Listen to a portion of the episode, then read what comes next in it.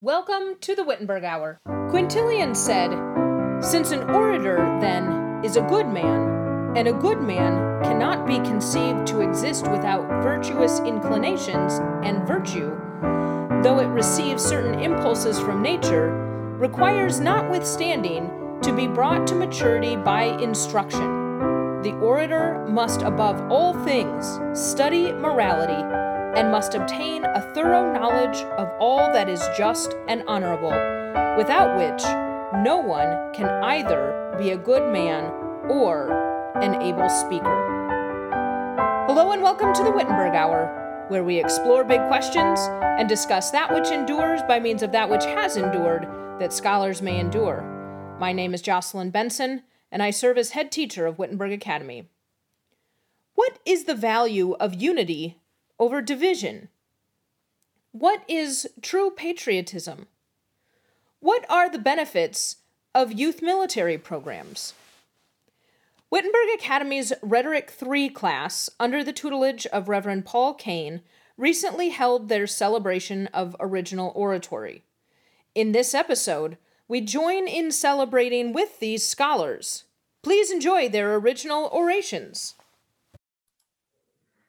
Good morning. I'm Pastor Paul Kane, Rhetoric III instructor here for the Easter term of 2021. I'm a pastor and headmaster in Sheridan, Wyoming, and it is my pleasure to introduce to you Abigail. Thank you. The First Amendment states, "Congress shall make no law respecting an establishment of religion, or prohibiting the free exercise thereof, or abridging the freedom of speech, or of the press, or the right of the people to peaceably to assemble and to petition the government for a redress of grievances." This amendment was there to help protect us for many years. However, it seems like more and more now, we find that our rights are infringed upon. People stating the Constitution and Bill of Rights are outdated. In the history of the world, it has always been one against the other. Cain versus Abel, Germany versus America, Democrat versus Republican, or vaccinated versus unvaccinated. History is constantly repeating itself. In these times of uncertainty, we need to come together as a country instead of always ripping each other apart. There was a post I read on social media the other day that I believe says it very well. It's always something being pushed by the media to keep people divided. They know we, the people, have the power, so they keep us divided. We all need to come together. There is always something that pushes us to go over the edge. It is like when a referee makes a bad call at your basketball game and all you want to do is throw a chair. Satan tries to push us to our extremes for his enjoyment and victory. A big issue in our culture today is political views. Ever since the election of 2016, it seems like we've been pinned against one another in a constant battle between the right and the left. Who will win? What most people do not realize is every battle we face comes back to the simple reason of sin. A great example of this was Cain killing Abel, brother versus brother, and jealousy. We see this battle go on in our lives all the time.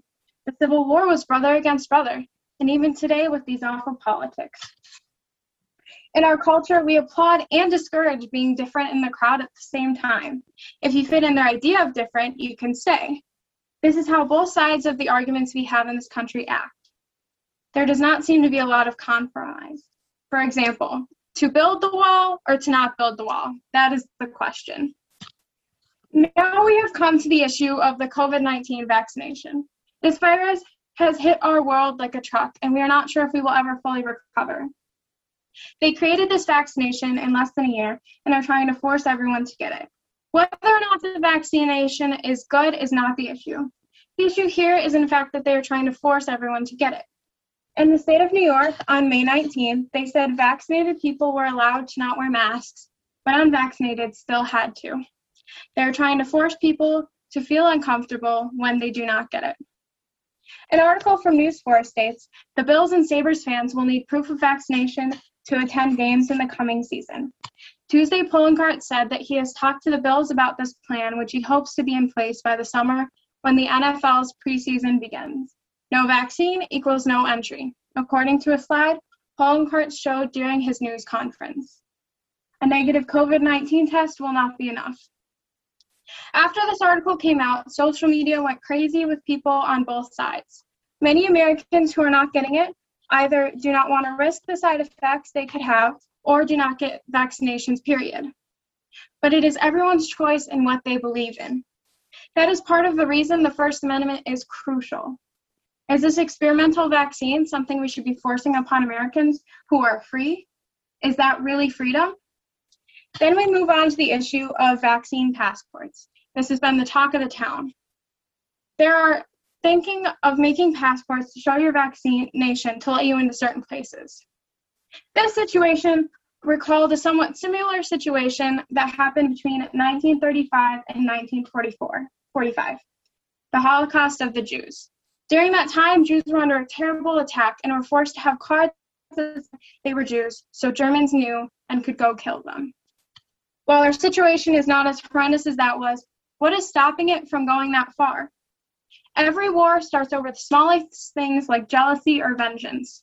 World War I started because one man died and everyone had alliances. They were all forced to join in battle that became very deadly. 20 million people died in World War I, and it all started because of one death. We, the people of the United States, in order to form a more perfect union, establish justice, ensure domestic tranquility, provide for the common defense, promote the general welfare, and secure the blessings of liberty to ourselves and our posterity, do ordain and establish this Constitution for the United States of America.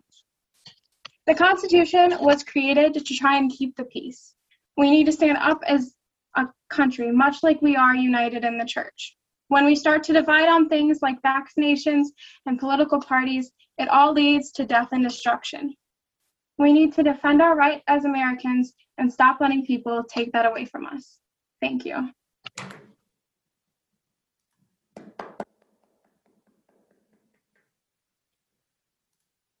Thank you very much. Emily, would you prepare to go next? America is considered the greatest country in the world. We have all heard this statement in one capacity or another. As of right now, though, this statement is not true. That does not mean that it cannot be true in the future or that it never was. True patriotism for our country is not always prevalent in our country. We can say we love our country, but that does not mean that it is true patriotism. True patriotism assuredly comes from improving your country. We can do better for our country. Together, we are capable of changing and making a better nation to live in with time. To begin with, Merriam-Webster's dictionary definition for patriotism is love for or devotion to one's country. Hopefully, we all love the country that we live in. It would be sad if we didn't love it. This is the start of patriotism, but it does not end there. The definition continues with devotion to one's country. Devotion is dedication and loyalty. In this case, of course, it is dedication and loyalty to one's country. Dedication in that we need to support our country. But even more importantly, we also need to respect the decisions as well as support them. We need to respect in our country, we need more respect in our country for people, government, and the decisions that they make. We need to respect the role of the president as well as other high offices in our country. Regardless of the man in the office, we cannot slander his name because that would be the opposite of respect. It is disrespectful to the office he holds and is not patriotic in any way. It is not the man or woman holding the office, but the office itself. Respect, support, dedication, and devotion to one's country are all done in different ways, but they still go into patriotism. Patriotism is at an all-time low in America. The National Review says this in a 2020 article on the subject. When Gallup first started asking Americans how proud they were of their country before the 9/11 attacks, 87% claimed to be extremely or very proud, and only 2% said that they were only a little proud or not at all proud. Gallup recently received released this year's American Pride poll, and the results are concerning to say the least. The extremely very powerful cohort has fallen to an all-time low of 63%, while the only a little proud not at all group has swelled from 12% to 21% in the last year. If stats like this can fall by 24% in 20 years, it does not bode well for the future of our country. It has gotten harder and harder to see patriotism in America. With everything that has happened in our country in terms of support for certain people, it is hard to support a country that doesn't support its own people. There is injustice everywhere in our country in terms of color, race, and religion. This is not support for the citizens in any form that we would like it to be. America was created on the basis that all men are created equal. We have not seen this to be led out by its people. This is supposed to be one of America's fundamental principles, but is not being shown to be implemented by American citizens. The aforementioned article says that patriotism should not be an issue for different groups, but it is. Love of country shouldn't be a partisan issue, but the Gallup poll reveals that 88% of Republicans said that they were very or extremely proud to be Americans, compared to just 42% of Democrats. College graduates, people of color, and young people were the least proud to be American, according to the survey. In March 2017, 43% of respondents in their 20s said that they were extremely proud to be Americans.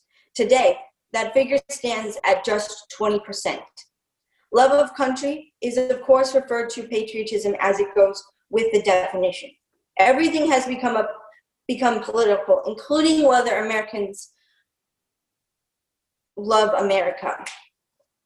We need to get our country on track where it needs to be in terms of patriotism in its own citizens.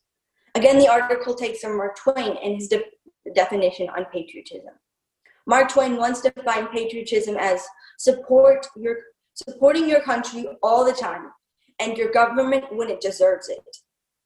Americans have historically come together during these times of crisis, but this isn't happening now. In part because many on the left don't subscribe to Twain's maxim. Some are still so outraged that 62 million Americans voted for Donald Trump that they now view our country as irredeemable tarnished place. Patriotism is about loving your country and being dedicated to it. And these people are blatantly not being that. It is hard to move forward for a better tomorrow when some people believe that our country never became a better place because of the last person who ran it. This, at least for me, gives me more motivation because I know we can make America greater than it is now. America is a great country. It is not the greatest country in the world at the moment. That does not mean that it could not be the greatest country. Greatness, though, does not just happen overnight. It's a process that takes time. People need to understand that because it's obvious they do not. A previous presidential slogan was, "Make America Great Again." During the next presidential election, his new slogan was, "Transitioning to Greatness." He knew that greatness had not fully been completed. It definitely takes longer than 4 years to achieve greatness in a country, especially in one as large as ours. Others do not understand this slogan. They believe that greatness should have been achieved, or they believe that the president achieved no greatness in our country during his term. Subsequently, that would mean no transition could happen. They are so impatient for greatness that they do not even see that we could ever be great after our previous president. The Los Angeles Times interprets the slogan to mean, "I have failed to make America great again in my first 4 years, but there's an election ahead, so I'm using the word transition to imply that we are making progress, because even though I generally don't mind lying, no one will buy that I've actually succeeded in making America great, or that I'll be able to anytime soon." These people believe that greatness can be achieved in 4 years. It takes much more time than 4 years. With time and the support of the people, we can make America great, even greater than it is now. Patriotism is love and devotion to one's country. This includes being dedicated to one's country, also supporting the nation and respecting the offices. We, above all, need to respect the office of presidency and not rake it through the mud. Patriotism in America is at an all-time low. Americans themselves are not proud of the country they live in. The data shows that it is at an all-time low. Patriotism has become a political problem. It has divided us, but that just means that we have to strive harder to reverse it. Greatness in America can be even better. Just because America is not the greatest country right now, that does not mean it cannot be. Greatness takes time. It is not possible to just be great in a day or even just a few years. With time and a greater sense of patriotism, we can have a greater and stronger America that is made together. Oren is up now. Thank you, sir. The military is an extremely controversial topic in certain areas of not just the country, but around the world today. And so youth are another controversial topic and what should happen to them. So combining both of them, we get youth military programs, which are an even more controversial topic. So a youth military program, for example, the U.S. NSCC, which is the United States Naval Sea Cadet Corps, for those who didn't know, can be even more controversial to people simply because it involves just not just militaristic activities, but the involvement of youth in said activities. Many believe that youth military programs are somehow violent and create a very toxic environment, which will have lasting effects on the youth of today. This is a very false belief that the normal military, not just the youth military programs, are also violent and toxic and an unpleasant work environment. While the military is not an exactly perfect work environment, cases of toxicity and such are extremely rare. The notion of violence first comes from the fact that the military is involved in wars and is sometimes deployed in foreign countries. Now, certainly war is very violent and frowned upon, but most veterans do not come home with an insatiable mentality focused solely on violence. In fact, many are just like the average person, although with a lot more experience in arms handling and taking orders. The other main concern of people regarding youth military programs, such as the Sea Cadets, is that they will indoctrinate their children and teach their children horrible things and turn them into something just as equally horrible. I have dealt with people who have genuinely believed this firsthand, and I'm here to outline some arguments, not against those far-off beliefs, but also to prove that youth military programs can be extremely beneficial for the teens and children of today. Firstly, I will take the United States Naval Sea Cadet Corps as my example, since I have been in the program for almost 5 years now and have had several amazing experiences. There is first the claim of toxicity. I can say from firsthand experience this does not happen at all within the Sea Cadet Corps, as well as other youth military organizations who we work with closely. While you may get an extremely rare case, the programs have very strict rules against hazing, harassment, as well as fraternization, and have a system against this. In the extremely rare situation in which this may happen, the rules are usually not being enforced and there is no adult or officer supervision being provided. Now, that is not to say that everyone within the Sea Cadet Corps and youth military programs are a bunch of unsupervised rapscallions. In fact, it's the opposite. The Sea Cadet Corps trains not just cadets, but the adults in the program about leadership and organizational as well as communication skills, which are three very important things in today's society, skills which are rapidly decreasing. Every cadet, as well as adult, is instructed in the code of conduct and held to an exceedingly ambitious standard, as well as expectations. Pardon the ringing phone in the background. There is a strictly followed ranking structure inside of the program. Officers are addressed as sir and ma'am, and in addition to this, there is cadet leadership. As I said, all of the cadets get their opportunity to lead, and this is how. Usually under the title of petty officer. Petty officers are cadet leadership who handle pretty much everything from carrying out the POD, which is a plan of the day, and they are responsible for supervising other junior cadets and the detachment for making sure everything is done not only on time, but so that they are where they need to be when they need to be there. They are also responsible for making sure the detachment keeps its bearing, which is a military formality of sort. Another positive side of the Sea Cadet Corps is that they offer incredibly unique trainings. Now, this is based around the argument, this is based upon the fact that there is a toxic work environment within the youth military program, simply off of the assumption that it runs just like the military. Now, trainings can consist of a lot of different things. However, everyone starts out with one basic one. All Sea Cadets, just like anyone enlisting in the Navy, must attend a 2-week mandatory training session. These training sessions are taught by the Navy's Recruit Training Command at naval bases or stations not only around the states, but around the world in some cases. The curriculum of this training is approved by the U.S. Navy and standardized at all training sites.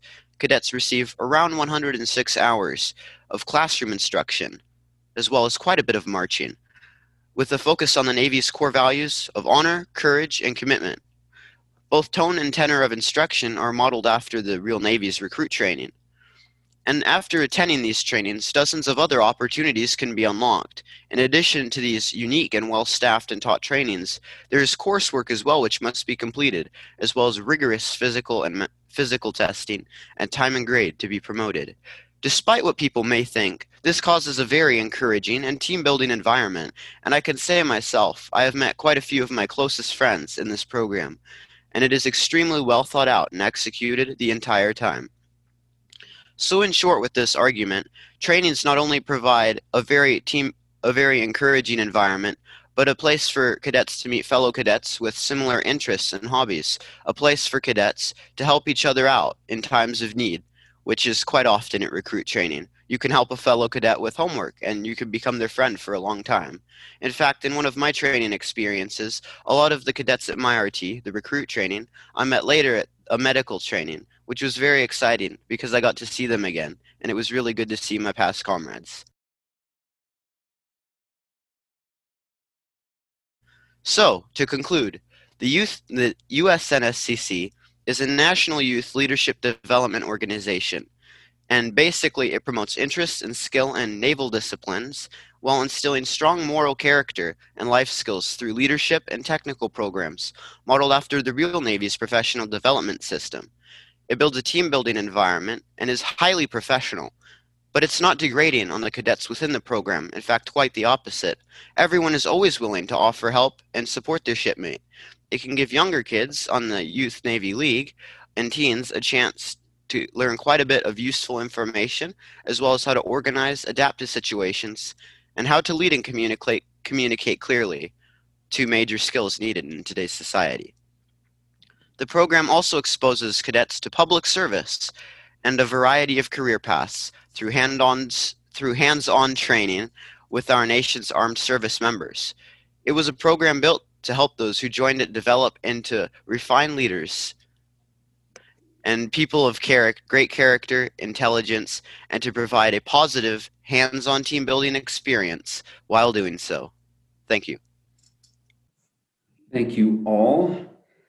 I must say you've made it very easy on me as a first-term Wittenberg instructor. I'm very proud of you, and I'm thankful for all of the folks who are watching the recording of this, and I encourage them to consider taking Rhetoric 3 as well. Peace in Christ.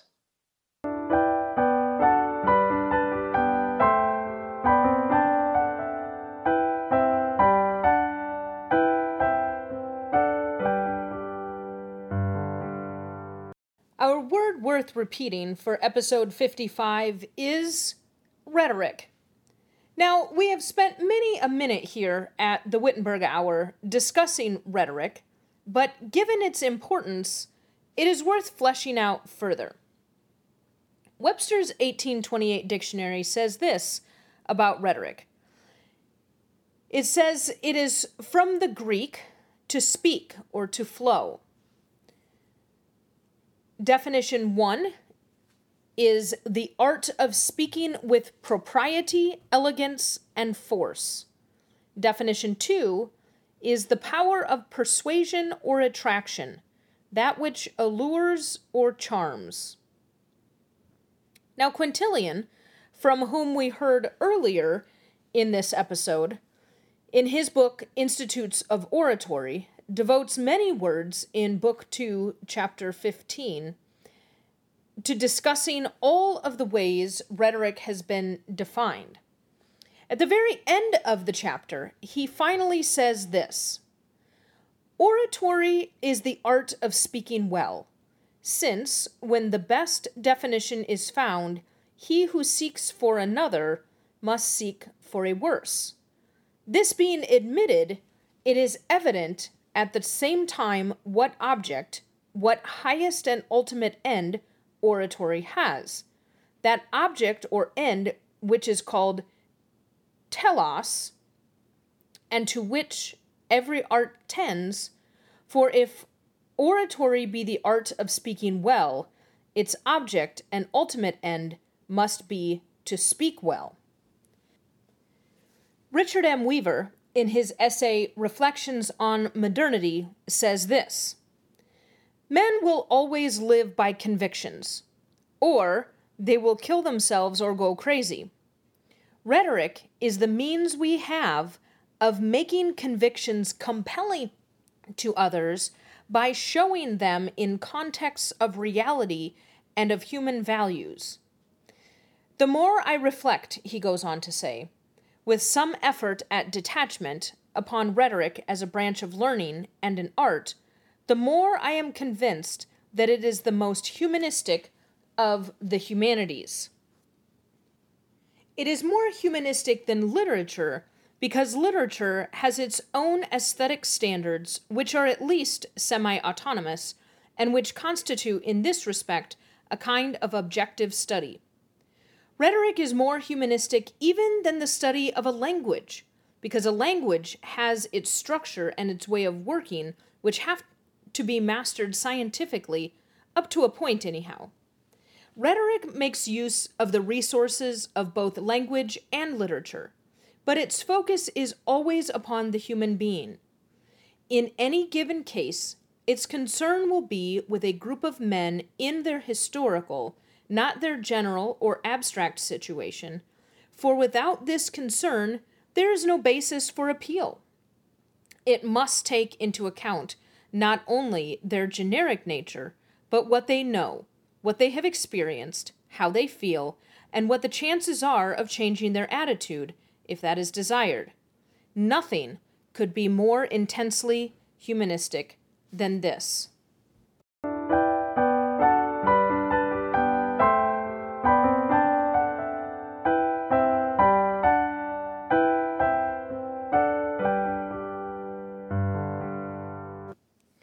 The book worth reading for episode 55 is In Defense of Tradition, Collected Shorter Writings of Richard M. Weaver. In Defense of Tradition was compiled and edited by Ted J. Smith III and published by the Liberty Fund. Ted Smith begins his introduction thus: "On Wednesday, April 3rd, 1963, the quiet routine of the College of the University of Chicago was disrupted by reports that Professor Weaver had failed for a second day to meet his classes. Those who knew him well received the news with surprise and concern. A fixture on the campus for almost 2 decades, Weaver had acquired a reputation for a devotion to teaching that was remarkable even where those duties were still taken seriously. He was also well known, even notorious, for the regularity of his daily activities. On a typical day, he would arrive at his office in the early morning, teach 2 classes, and depart at exactly 11:30 for lunch at the Commons. After lunch, he would walk to his apartment to write a few pages and take a nap before returning to campus to teach his afternoon class and attend to other academic chores. At 5:30, he went back to the Commons for dinner, walked home, and worked until 9:30. Though it was a source of merriment among some members of the university community, Weaver was proud of this strict regimen, and often noted with approval the story of the citizens of Konigsberg setting their watches by Immanuel Kant's perambulations in the town square. For a man such as this, only the gravest necessity would compel him to miss classes without notice, and when a telephone call to his apartment went unanswered, the concern of his friends changed to alarm. Their worst fears were confirmed that afternoon, when word came that Richard Malcolm Weaver was dead at the age of 53, the victim of a heart attack, alone at night, in his bed. Now, this book, In Defense of Tradition, is also the subject of our Tuesdays with Tallmon experience this summer in 2021. But given our focus on rhetoric and our focus on the celebration of original oratory that we have experienced in episode 55, In Defense of Tradition seemed a logical suggestion for our books worth reading. The essays in this work run the gamut in terms of topics. Section 1 is Life and Family. Section 2, The Critique of Modernity. Section 3, which is a particular favorite of mine, is Education. And more than likely, we'll have another episode down the road where we discuss some of these particular essays in this particular section. But moving on, Section 4 is Rhetoric and Sophistic, and Dr. Tallmon is taking up these essays in this summer's Tuesdays with Tallmon. We'll leave a link to join in and be part of the Tuesdays with Tallmon experience in the episode notes. So if you're interested in diving in with Richard M. Weaver and not diving in alone, I would encourage you to consider participating in this summer's Tuesdays with Tallmon. Section 5 is the humanities, literature, and language. Section 6 is politics. Section 7 is history. And Section 8 is the South. All of these essays, the wonderful thing about Richard M. Weaver is that you can pick up an essay and just read one. If you don't have a lot of time, you can just pick up In Defense of Tradition, open it up, and drink in one of the essays. Or you can dive in further and read an entire section. Either way, Richard M. Weaver, and thanks to Ted Smith, gives us such a breadth of topics on which to ponder. Rhetoric certainly being one of them, but certainly not limited to rhetoric. So, In Defense of Tradition, you can pick this collection up for around $15, maybe a little bit less, and you will find it worth every single penny you spend. Thank you for joining us today for the Wittenberg Hour. Be sure to subscribe to the Wittenberg Hour so as to not miss an episode. If you would like to learn more about Wittenberg Academy, please visit our website at wittenbergacademy.org. You can like and follow Wittenberg Academy on Facebook, Twitter, and Instagram. Join us again next time on the Wittenberg Hour.